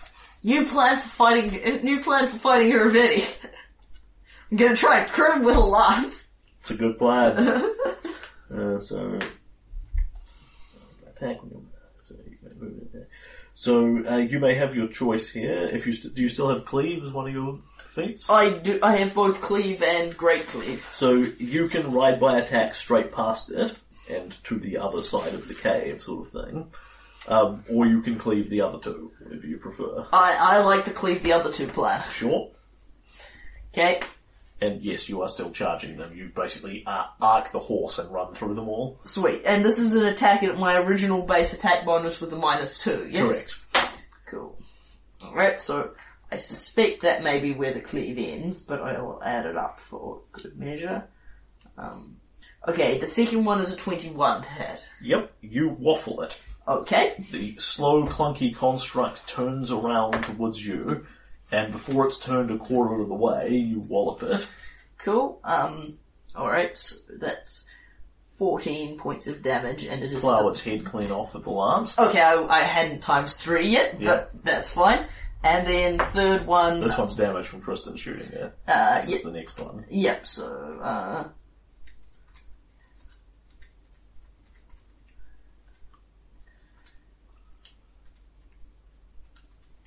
Uh, 30 on the, on the Yep. third one. And you plow through it. And, um, yeah, once again, that's another, that's the Yep. same amount of damage. Yep, and these things pretty much explode when you Yeah. hit them and just shatter Yeah. into a ton of pieces. It's alright, so Kalen takes three of them with the last in the surprise round. Yes. Uh, you did not find that ch- challenging in really any meaningful way. They Yeah. are slow, clunky, have an AC of 10. Yeah, okay, yeah. It, it, it's, um, it's not necessarily that they're intended to be CR appropriate and potent. And you and Tristan appear on your horses, and from outside, you can, uh, from outside, as you become visible again, the Warden Jack swarms go and spike up in response to this. They do not come into the cave, but they sit right at the mouth of it, rolling. Yeah. Getting out of here is going to be a, a pain. Yes. Because you're going to have to at least go through two of them to get out. Yes, yes, I, I presumed that would be the case. Um, okay. But you are in the cave, and Yeah. as they do not disturb you, the Clockwork Sentinels are dead, and there's nothing stopping you more or less spending as much time as you want in here. Uh, which is indeed the plan. I mean, leaving again is not currently a very inviting prospect, so we're, we're good where we are. So, do you want to know what is in this cave? I do want to know what is in this cave. okay. Um, And at this point, I'm pretty happy for Tristram to take a 20 on his search check. So, yes, indeed he will, although he has no difficulty whatsoever finding what is here, because it is not hidden in any meaningful way. Sweet. He searches everywhere, concludes that there are no secret doors, traps, etc., etc., that he can find. He says, well, there's just what appears to be here. I, I guess this was a workshop of some kind, he says, and goes over to, there is a fairly large table, and I mean something like triple the size of this. So it's like a big, big ass table that sits in the middle of the sort of cave and you can walk all the way around it so it's accessible from all sides. Uh, it has in bits and pieces piled up on the corner. The middle of it is widely empty, but there's bits and pieces that Chris, Tristan picks up and says, uh, clockwork tools, I'd say, and looks at them and you can look at them as well. And these are the functional equivalent of like screwdrivers and things like that. The, they are, um, fairly amazing tools. Kalen has not seen the likes of them before, particularly. They are fine, they're made of metal, they are thin but very strong. They look like they're perfect for getting into small amounts of work, levering into small spaces, that sort of thing. They sound really useful for jewellery making. Yeah. Yes. Uh, so when you look them over, uh, there are two sets of masterwork crafting gear here, Ooh, shiny. in the sense of anything you could actually craft with this sort of stuff, Yeah. is it, they count as masterwork tools for. So that would be, you know, jewellery, weapon making, uh, making clockwork things, obviously, Awesome. etc., etc. Um, I believe Caleb may actually already have masterwork crafting jewellery things. these are Aslanti masterwork. Yeah, these are cool. Actually, I'm not sure he They're does. 10,000 years old, Yeah, I want them. um, and they are magical. Ooh! Magic masterwork crafting tools. Awesome. Um, yeah, so like for obvious reasons, these would be useless for something like pottery. Yeah. On the other hand, anything like, you know, locksmithing, stonemasonry, armor smithing, any of that sort of thing, Yeah. they would be great tools for. Awesome. Um, and several of the clockwork parts that are here have reasonably clearly to Kalen, because you take 10 on your knowledge engineering check and smash these difficulties, have been used to make those things, the clockwork sentinels that you've just obliterated. Yeah. Um, moreover, uh, when you go over and look at those clockwork sentinels, uh, you may either give me a knowledge engineering check or take 10 on it, whatever you prefer. Look, see if my knowledge engineering. Like that's, it's not very hard to work out. Uh, I'll take 10, so that's 25. Cool. So these clockwork sentinels have been clear, have you presume been constructed with the Aslanti tools. In fact, at 25, you can look at the fine work on them. Go, yeah, there's a slight scrape there that matches this thing. Um, they have been constructed partially out of some of the Aslanti parts that were here, gears and wheels and that sort of thing. Um, but only about a quarter of each of them is made of that kind of thing. The rest of it has been made of more readily identifiable modern day materials. You know, this is basically a sheet of metal that's been hammered flat into a torso kind of thing.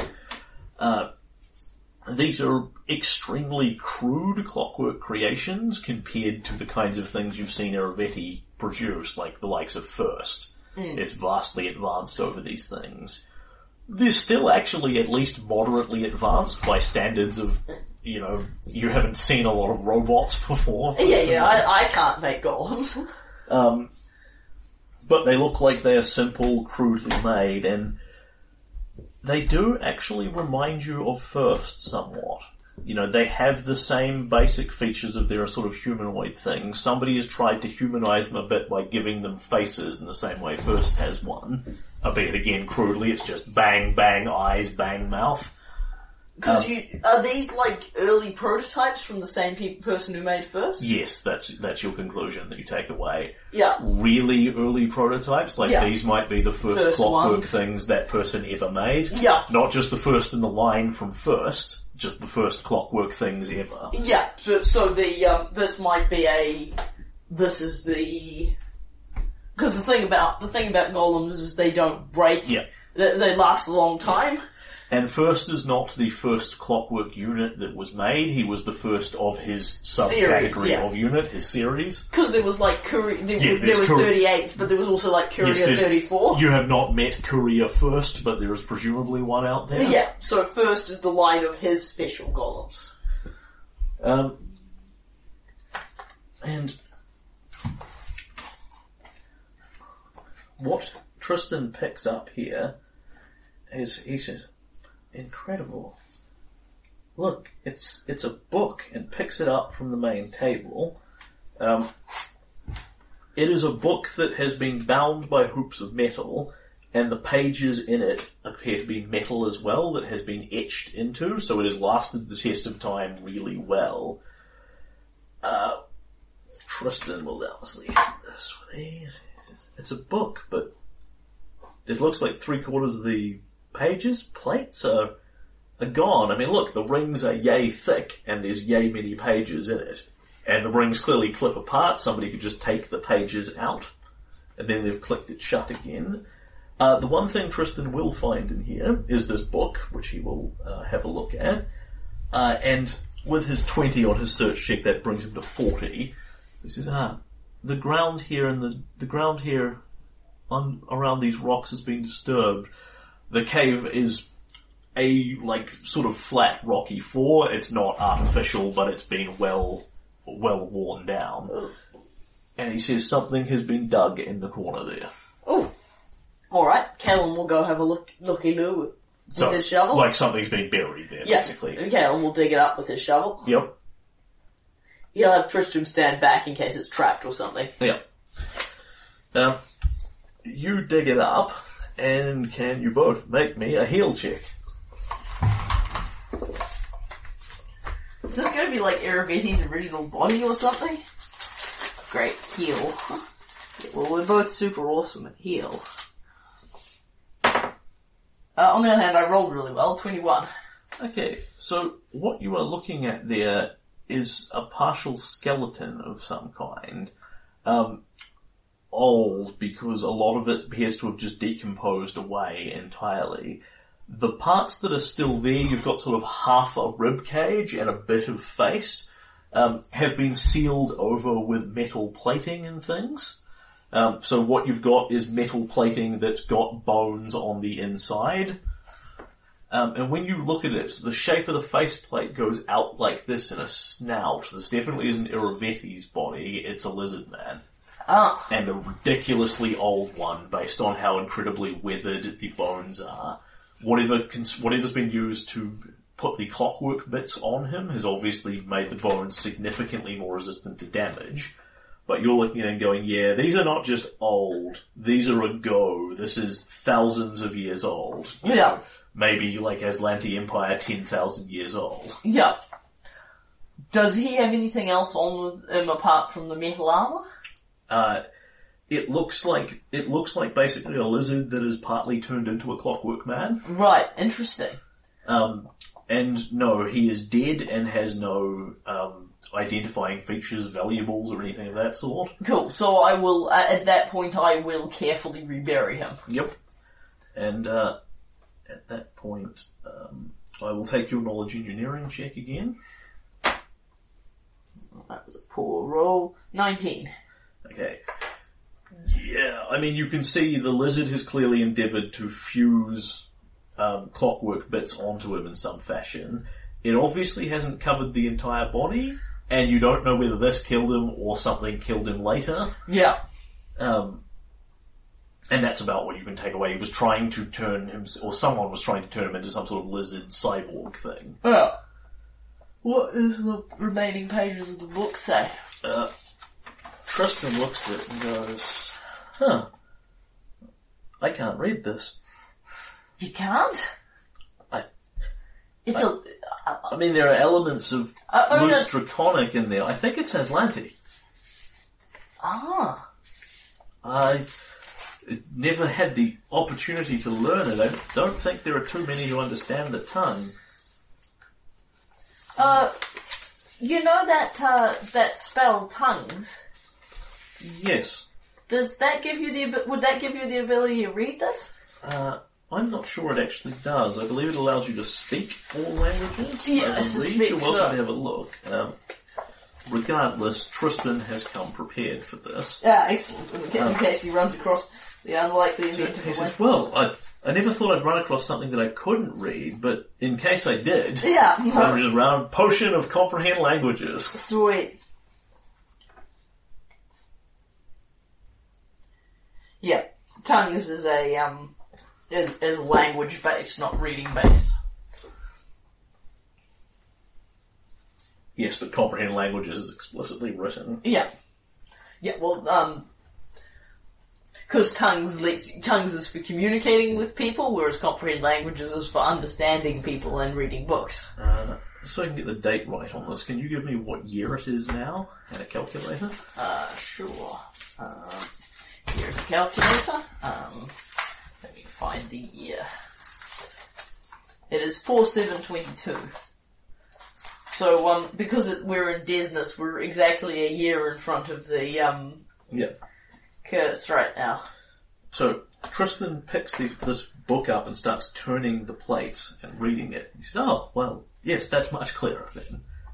And he will read it aloud, and of course, you get an old voice. And my name is Felonius of Mount Kjar. Of Mount Kjar, rather. I am the last of my people, perhaps. The last of the lizards. The last of the great Aslanti Empire. My designs for the great boat were successful.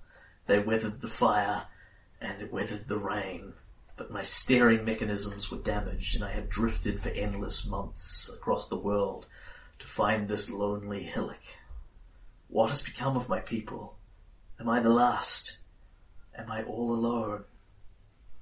I still have my work. And Tristram turns it, turns the next page over and he says, ah, well, uh, points it at you and, and shows you its diagrams and things. He says, well, this is clearly part of some sort of clockwork construction. And you look at it and see, yeah, it's, it's indeed some detailed schematics for building a tiny piece of a clockwork thing. But Kalen can pretty immediately recognize what you're looking at here is equi- the equivalent of page 413 of an instruction manual. Uh, yeah. It provides you no real useful information, but it gives you a hint of the science that went into it. Um, vast majority of those pages have been removed entirely. There's one page, about three pages left, sorry, of these different pieces of designs, just to give you an idea of the style.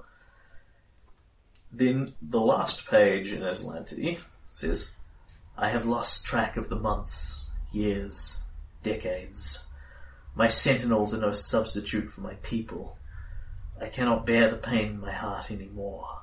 It is time to implement my solution and hope it succeeds.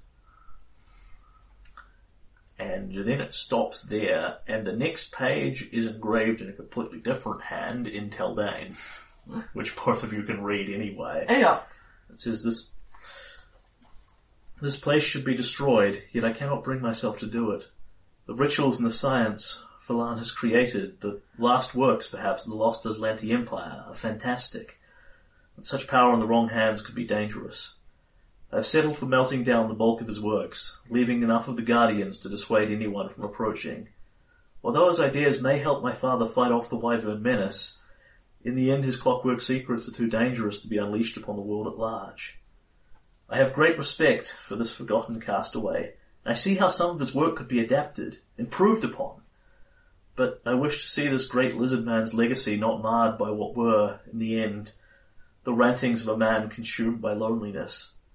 The clockwork thing he had become had no heart. Only a purpose it still stubbornly kept to. What Phalan had made himself into was better destroyed. Prince Castruccio Irovetti of the Kingdom of Pitax, 14th Gozran, 4668, 54 years ago. Ouch. Well, that explains more than it doesn't. And the colour in Tristram's face just drains away. And he looks over at the partial lizard man corpse you've got in the corner and goes, Well, uh, it, it's...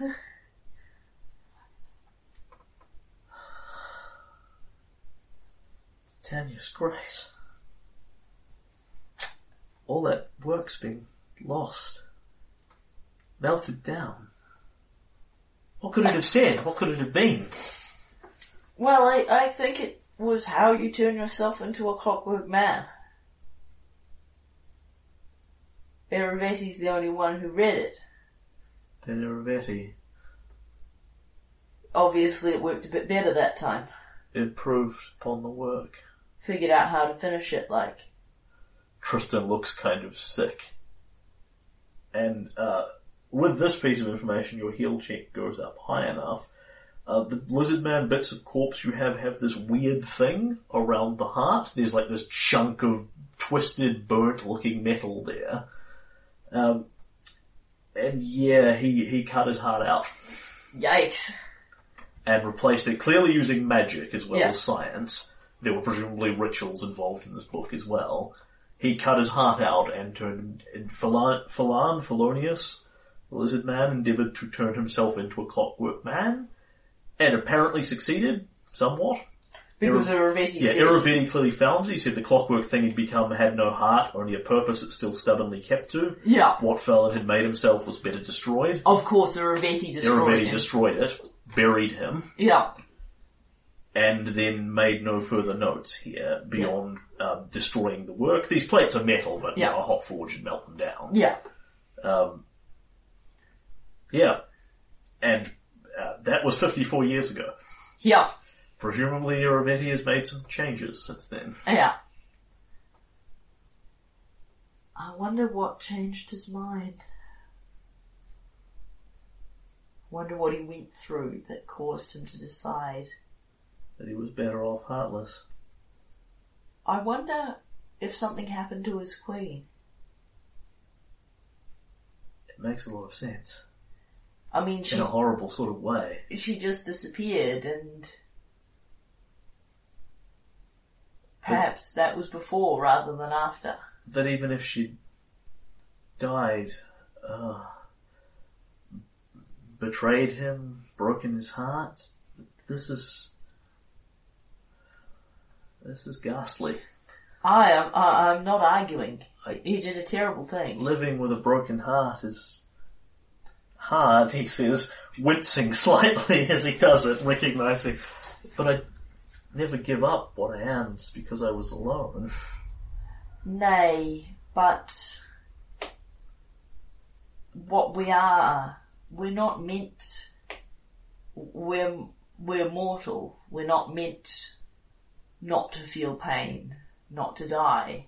If he did But something, there's folks enough. I mean that um, Vortikai wasn't much that was recognisable, but he was alive once too, until he decided to be something else that didn't die. I wouldn't have thought Irovetti was really the man for it at all, but do you think he might have done something like Akaros did? Killed his wife in a jealous fit, something of the sort? Was Eh. trying to bury his guilt here? It's hard to picture, but the the it man is, but the man we but if you look at this Castruccio Ravetti, the living man who claimed blight in the first place was clearly a very different person from the Irovetti we know. the prince that wrote this isn't the Clockwork King. The prince who wrote this is dead. No heart, only a purpose that's still stubbornly kept to. It's a pretty compelling description, isn't it? Tristram puts the book down heavily and looks kind of green. Irovetti could have wiped this out as a prince or as the Clockwork King. Destroyed this place, you mean? Or at least removed this. He could. He clearly had some method of getting in and out ahead of the Warden Jack swarms. Aye. If we could do it. Aye. Uh, he's taken most of the pages out of this, the designs, the schematics, the rituals, and melted them down. But he could have removed the history altogether. Why do you think he didn't? I presume, like me, based off what I read, he said here the place should be destroyed, but he can't bring himself to do it. The rituals, the science, uh, what Fallon had died for was too great. He left it as a legacy. The Clockwork King didn't come back and bury it. Maybe he didn't care anymore. Maybe he still cared enough. He still Even a clockwork heart still beats, I suppose. he cares about some things. He was angry at um he was angry at Javun for wasting his troops, throwing their lives away. So there's still something in him that's human. Not very much. He doesn't understand why the um River Ray the River Razor leaders would be angry that their child had been taken. To him that's just sound practice.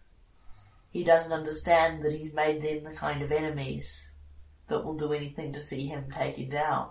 He hasn't contemplated the morality of it. I don't think there's a lot left of him. Still something, but Castruccio Ravetti is dead.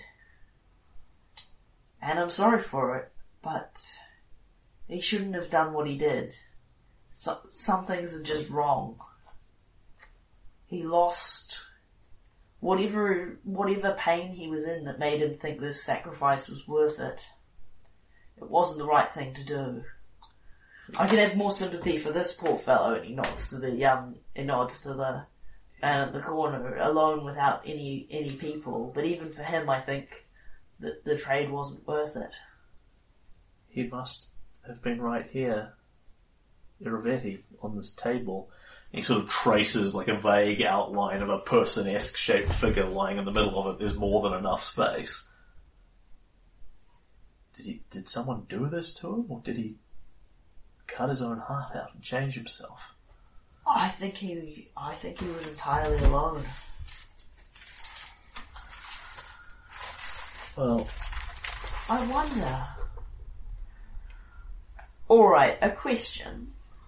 Irovetti and his queen, the young Irovetti, had no children as far as anyone knows, yeah? Yeah, um, Irovetti basically succeeded his father. So he was the prince 54 years ago. Yeah. Um, about two to three years after he writes this, he succeeds his father. Yeah. Gets married pretty much immediately. Yeah. You know, within a within a couple of months of being king. Yeah. Um, and then stops at, at that point, Pitax stops sort of expanding, he stops adventuring. He doesn't stop going out altogether, Yeah. but he, um, Well, certainly becomes less ambitious, put it that way. Well, at some point in there, he, when he takes over from his father, he expands the kingdom rapidly Yeah, and yeah. Pitax grows. Yes. And then, That's, yeah, sorry, I'm getting my timelines muddled. So he gets, yeah, sorry, little, little, can I try again? yeah, Okay. So, 54 years ago he finds this. Couple of years after that, he, his father dies, he takes over, he expands the kingdoms, he drives off the reasonably serious Wyvern menace to become a background menace as opposed to an active threat. yeah, Um, that's a period of about four to five years or so. yeah, Um, somewhere in there he gets married, yeah, and then somewhere in there, um, his he spreads rapidly, then starts spreading more slowly as his kingdom gets bigger and harder to manage and that sort of thing, and then at some point just arbitrarily stops about um, ten odd years after he wrote this, yeah. And, th- and that's the point at which and that's be- the point in which no one saw his queen again afterwards. and, and he became, and clock- he it- he became the Clockwork King. Because people start talking about the Clockwork King Irovetti and he hangs out in his weird empty palace no one goes into And and all as, that as that's 54 years ago, most of the people that grew up around that generation have died. And presumably Irovetti himself has taken pains to ensure not much detail is published. There's no histories of his family, no books you can read. In terms of, um, so there's that, um, t- five to ten year period where he was a human man with a queen. Yeah. Um, do the timelines work for if he had a child Yeah. for her to be Bryn? Uh, Bryn is... Because, um, assuming his queen was Yeah, yeah. elven or half elven or something, which we don't know very much about her, so. Uh, Bryn is in her mid 40s. She can't be precise because she doesn't know because Yeah. she was raised in the woods by wolves. Um, Father Bravia has sort of arbitrarily given her an, age, but yeah, she's she's a half elf. She's in her mid 40s, which makes her youngish for a half elf. But yeah, she's she's you know say somewhere between 40 and 50 years old. So yeah, easily. Yeah. So, cause, alright, so Callum, well, um, the thing is, I've always, we know, we know Bryn comes from Pitax. And that the golems first and possibly some other golems were charged with protecting her. If Castruccio was a living man back then with a queen, they could have had a young daughter. I suppose that's possible. It's first that makes the connection for me. We've got this is this is Irovetti. This is what he was doing 54 years ago. He was in this cave.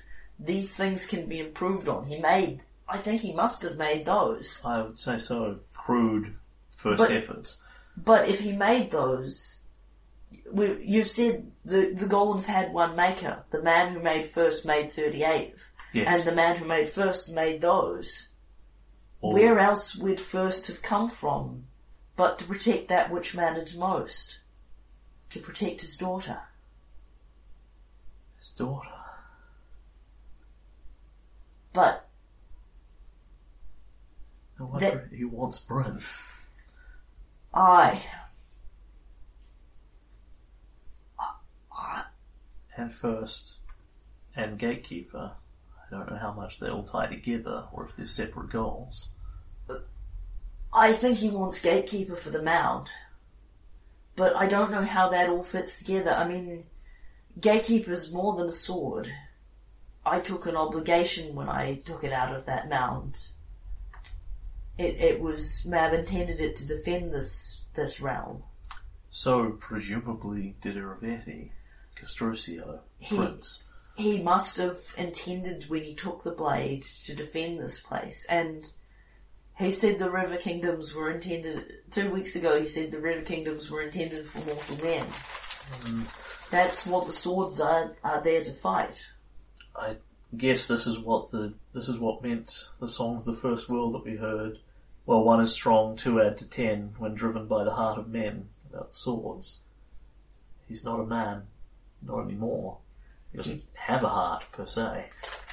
There's clearly He a can, man in him somewhere. he can still wield blight, but I don't think that may be why he can't access the the boulder. if it's not meant for him, um, such a thing could be overcome. But if it's if it's checking your essential humanity or mortality, then he's gone beyond it. And Tristram sort of muses on this and basically mechanically equates that to a whopping great penalty to a use magic device check.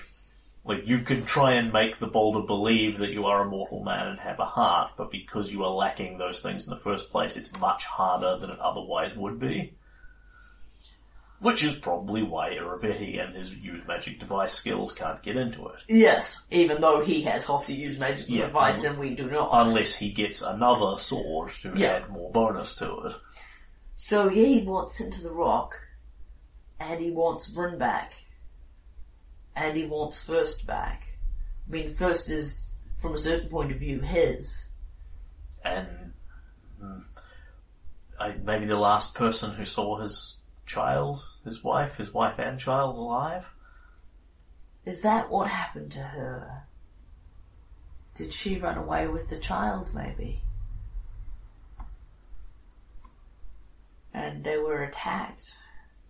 Did she run away from Irovetti? It could have been. I, I would have. I don't. I, I, I don't think he would have tried. I don't think he would have tried to kill them, but perhaps they ran into trouble on the road. It could be as simple as uh, slipping a ho- slipping off a horse, a fit of rage, a blow that was only meant to slow them down. Any one of those things. I, I'm sure Castruccio wouldn't have done those things though. Because I'm Tristram and I believe the best in everyone. I'm not actually necessarily right here, I'm just speculating. Well, it's a it's an ugly picture. First is extremely intelligent for a construct. I mean, I, I don't know if he would serve Irovetti, the original master that made him, or the people he'd been assigned to protect. Yeah, I think first would protect that which mattered most. Although a, a conflict between those sets of priorities could break him. And I wonder if uh, first is more intelligent than the later models. I wonder if he was made by Castruccio, and the later models were made by Irovetti, by the Clockwork King. Maybe. Perhaps he There's came to definite value, advancement from first to then.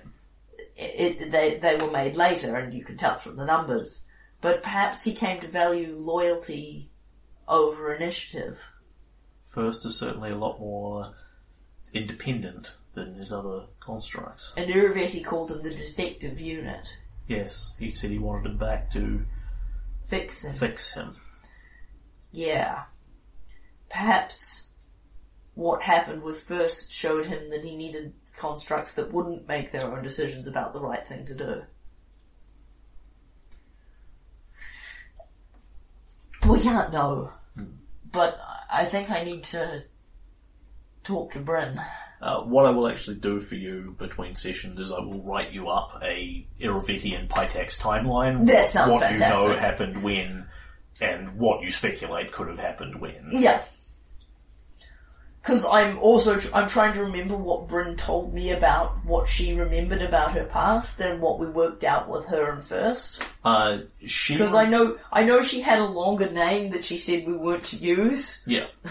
she remembers very, very little in any meaningful way. Like Yeah. flashes of, um, not, not so much flashes of trauma as, you know, flashes of remembrance of vaguely a mother and father type thing. Yeah. Um, First, on the other hand, remembered that, um, when he was protecting that which mattered most and he broke, um, that they were in the woods, that they were attacked, um, that the woman was crying, that the woman was dying, Ah. Yeah. Um, that the child could still be saved, and he, and he took the child and that's where his memories stop. right. Yep. That.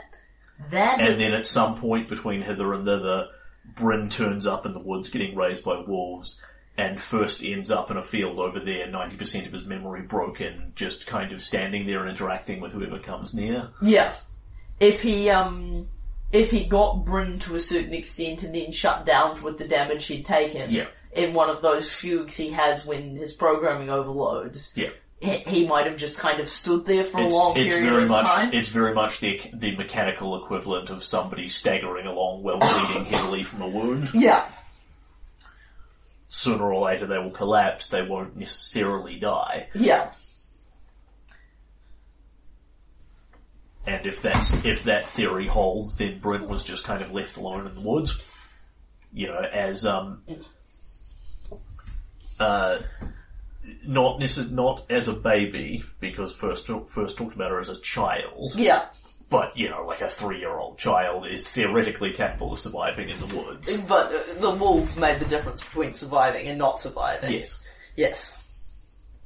Whereas you know, a two month old baby just kind of lies there until it starves. Yeah. And um the Yeah. That's interesting. Timeline tracks. Yeah, I'm wondering, um, cause, um, El- uh, Elder said she'd had sword lord training when he was fighting with her on the line dance. Yeah. And I'm wondering where she got that in, in, Yep. in that timeline. Yep. There's more, more to that than meets the eye. But it does, but it does fit together in terms of what, wh- where Castruccio Irovetti's wife went. It certainly does. Yeah. And yeah, I I mean, why they were running through the woods is an interesting question. But mm. if if my husband came home and said he'd fixed it, it, it, does se- spring to mind a kind of Anakin Skywalker like conversation. I've fixed Your myself. new empire. Yeah, I fixed myself and everything's going to be okay now. I definitely be like, yes, dear, everything will be perfectly okay. I'm just Lucio, what have you done? I, I'm just gonna go to my bedroom and gather up my child and pack some stuff and flee into the woods with only my loyal goblin's protection. You turned her against me. you have done that yourself. Yeah. Alright, so I think I have a better understanding why Titania said he's done terrible things. We're missing parts of the story, but I think we have enough of the facts to know what happened here. Aye. And he closes Philan's book with a heavy metal clank. I know you're not big on destroying things, but I think you made the right call with the rest of the pages. I don't think this is something people should be able to do. We can't.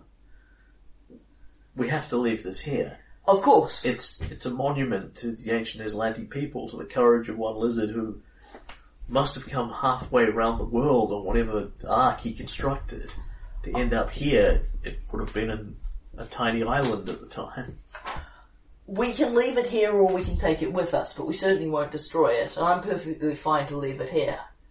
Yeah, But Tristram is heavily opposed to moving it. Cool. There's no, um, there's no harm in what's left. But we, we have time, And what he will do is pull out paper and start making rubbings of these, so he has all the story with him, Yeah, that that's what I was thinking. copies of all this kind of thing. That was what I was thinking. Um, make certain nothing else gets lo- nothing else get of it gets lost. And as you are in no time hurry, Yeah. he will say, Rupert, you know, you do rubbings on this one, and rubbings on and he will make four or five copies of this. So it.